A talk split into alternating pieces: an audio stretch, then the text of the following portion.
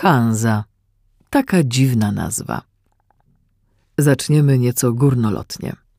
Dzisiaj z zadowoleniem opowiadamy o członkostwie Polski w niemal 30 różnych organizacjach międzynarodowych, w tym o członkostwie w Unii Europejskiej, o swobodzie handlu i działalności gospodarczej.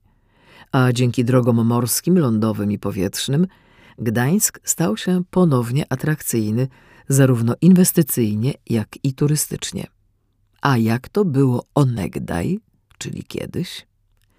Spójrzmy na historię z perspektywy Gdańska. Wiadomo, że handel napędza historię, a więc od handlu zaczynamy. W wieku XII kupcy na danym terytorium zrzeszali się w grupy zwane Hansami. Hansa w starowysokoniemieckim oznaczała właśnie grupę. Ta nazwa dała początek słynnemu związkowi – Najpierw kupcy, a od XIII wieku miasta zrzeszały się aż do wieku XVII, kiedy to związek zamarł.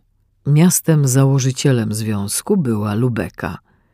Powstanie Hanzy opisał w roku 1958 Henryk Samsonowicz w książce Hanza, władczyni mórz, wydanej przez wydawnictwo Książka i Wiedza.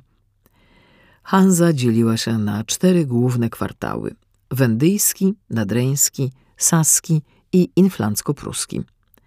Do tego ostatniego od roku 1361 należał Gdańsk, będący jego głównym portem. Do kwartału pruskiego należały także takie miasta jak Chełmno, Toruń, Elbląg, a także Braniewo, Ryga, Rewel, dziś Tallin, Królewiec, dzisiejszy Kaliningrad. Do Hanzy należały również Kraków, Wrocław i Berlin. W najlepszych czasach dla związku, wiek XV, było to około 160 miast członków. Hanza często porównywana jest do dzisiejszej Unii Europejskiej. Celami Hanzy były ochrona i organizacja handlu pomiędzy basenem Morza Bałtyckiego a tym, co dziś nazywamy Europą Zachodnią. Handlowano wszystkim ze wszystkimi – jeśli nie byli wrogami Hanzy. Członkowie związku stosowali obowiązujące w nim prawo.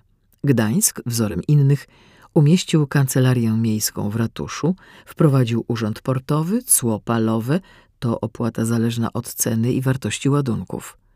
Otwarto kantory wymiany pieniędzy, prowadzono operacje bankowe, zakładano spółki handlowe.